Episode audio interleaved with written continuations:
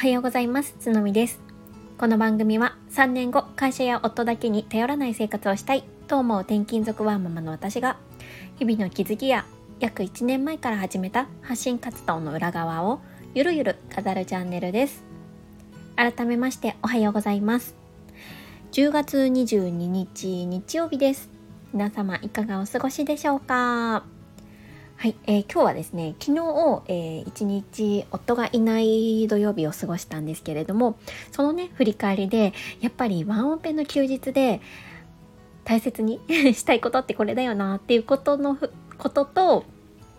あとそれから、えっとですね、コメントのところで、えっと、リールについてね、あの、いくつか、あの、いただきましたので、それについてお話をしていきたいなって思っております。はい。前半は子育てについて、後半は発信活動についてお話をする予定です。よろしければお付き合いください。はい、えー、昨日なんですけれども、そう、あのね、この昨日の様子、ちょっとリールにまたまとめようかなって思っておりますが、できたらね、今日中にアップしたいなって思ってるんですけれども、どうなるかな。ね、あのー、そう、一日、えー、充実した時間を過ごすことができました。うん、なんか思った以上にね、子供たちと楽しく一日を過ごせたんですよね。で、まあ突然なんですけれども、ここでこれを聞いていただいてるあなたに質問です。今何時でしょうか私。これを収録してるのは前日の夜になるんですけれども今この時点でもうすでにね子供たち寝ているんですよね。さあ何時でしょう？角見さんの子供たちはなんとですね18時45分に就寝をしました。めっちゃ早い。そう7時前夜の7時前にねもう2人とも寝てくれたんですよね。まあ、というのもまあまあ当たり前といえば当たり前なのかもしれないです。朝ね朝朝5時に起きていたのでしかも昼寝もしていないんですよね。でかつ、えー、外に結構出ておりましたのでまあ疲れてそうだったんですよ夕方。でねもうこれはもう寝かしつけ時間ほぼゼロでいけるなと思ってもうしめしめと思ってたんですけどまあ案の定ねちゃんと7時前に寝てくれました。そうこれがねまずね一つのポイントだなって思ったんですよね。もう朝の早起きはもう仕方ない。これはもう割り切る。その代わりに夜はもうめちゃくちゃ早く寝せる。まあここがすごい今回のね まあ勝利のポイント何をもって勝利なのかよくわかんないんですけどあの私が良かったなって思ったポイントの一つです。まあ、うちの子たちはですね本当に朝起きるのが早いんですよね。でもそれは変えられない。いろいろやったんですよ今まで。あの遮光カーテンを引いたりとか。うん本当にあの音がねあんまりこう防音にはできないけれどもあんまりこう音が聞こえないようにいろいろ工夫したりとか今までいろいろ試行錯誤をしてきました。なんですけど多分ねこれは遺伝みたいなものもあるのかなとか最近思い始めていてまあ私もも早起きなんで、まあ、子供たちもね早起きになるよねっていうところでもう仕方ないのかなっていう感じで割り切っております。そうでもその代わり夜は早く寝せるっていう、まあ、寝せるというかもう眠くなっちゃうんですよね。うん、でまあそういうリズムでいこうっていうことで、まあ、今回もねそのリズムにピタッとはまることができたんですよね。まあ、朝早くってわもう一日長そう、まあ辛いなって思ったんですけど結局一日が終わるのも早かったので、まあ、今まだねまだ7時台なので私ここからねあの寝るまで私自身も寝るのがもう9時台なんで、まあ、あと2時間ぐらいそれでもあるわけなんですよね。そうだからあのやっぱり少しでも自由時間ができるっていうのはちょっと心の安定にも あの親のね、えー、余裕にもつながるのでよかったなっていう点です。でそれから今回は、えー、午前中に、まあ、やらないといけないこと、まあ、いつかは絶対やらないといけないことを入れました。具体的にはインフルエンザのワクチン接種と歯の定期検診なんですよね。まあ、あの緊急性はないけど重要度の高いものっていうやつですね。うん、それを、まあ、このねあの時間に入れたんですよね。でどちらもできてで実はその、えーと、歯医者さんに行ってる間に、えーと、歯医者さんのねあの歯科衛生士さんが、まあ、見てるんでよかったらお母さんもどうぞっていうふうに言ってくださって私も歯のクリーニングができました。なんで、まあ、午前中はねそんな風に過ごしてそして午後はですね私がずっと行きたかった、えー、ボイシーパーソナリティの中島優子さんという方のね、えー、講演会に行くことができたんですよね。でこちらに関してはその中島優子さんがね、えーと、私が住んでいる岡山にいらっしゃるっていうことで、まあ、ぜひ行きたいっていうふうに思っていたんです。でちょうど、まあ、夫の出張と重なっていたので、まあ、どうしようかなって思ってたんですけど、まあ、その講演会の現地で託児をしてくださる、ね、方がいてでもしかもね無料でねやってくださっていて本当に良かったです。でその講演会もすっごいうん、あの刺激的なものでやっぱり普段会えない人に会って話を聞くっていうのはすごいいいなって改めて思ったんですよね。やっ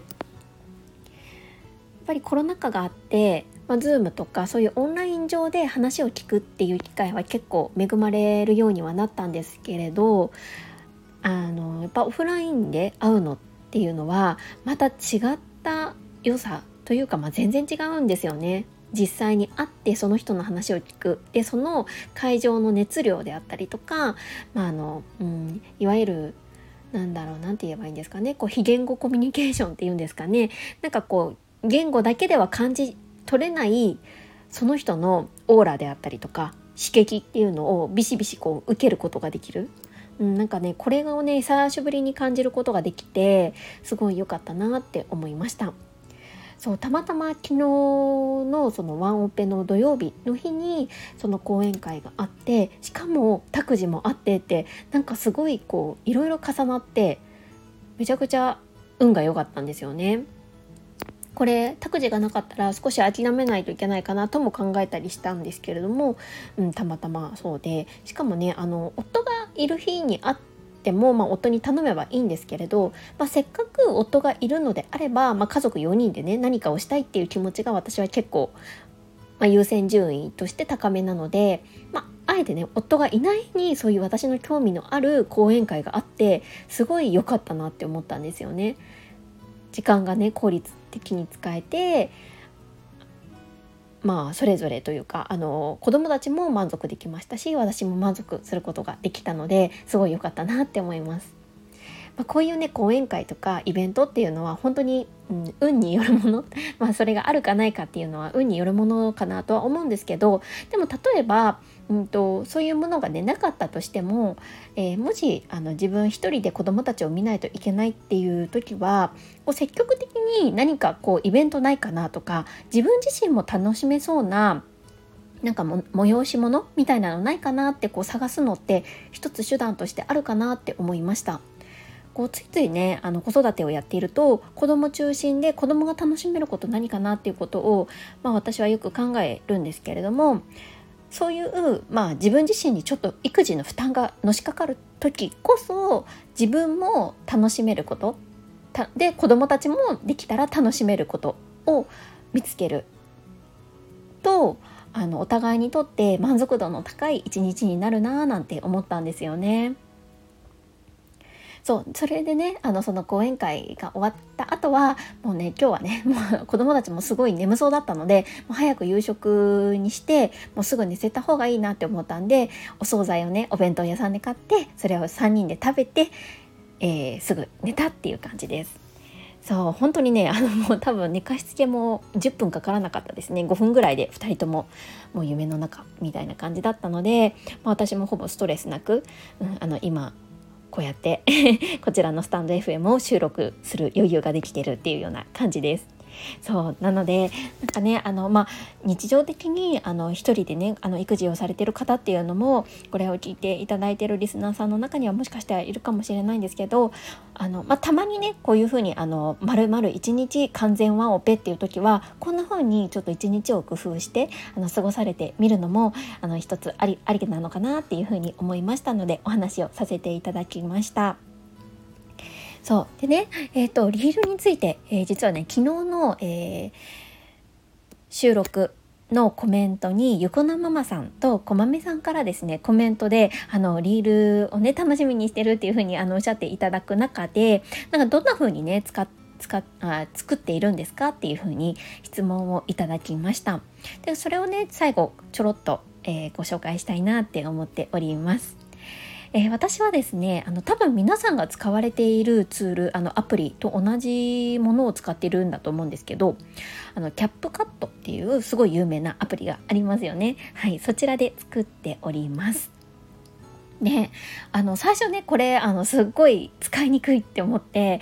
あの全然うまく作れないって思ってたんですけどなんかねあの回数を重ねるにつれて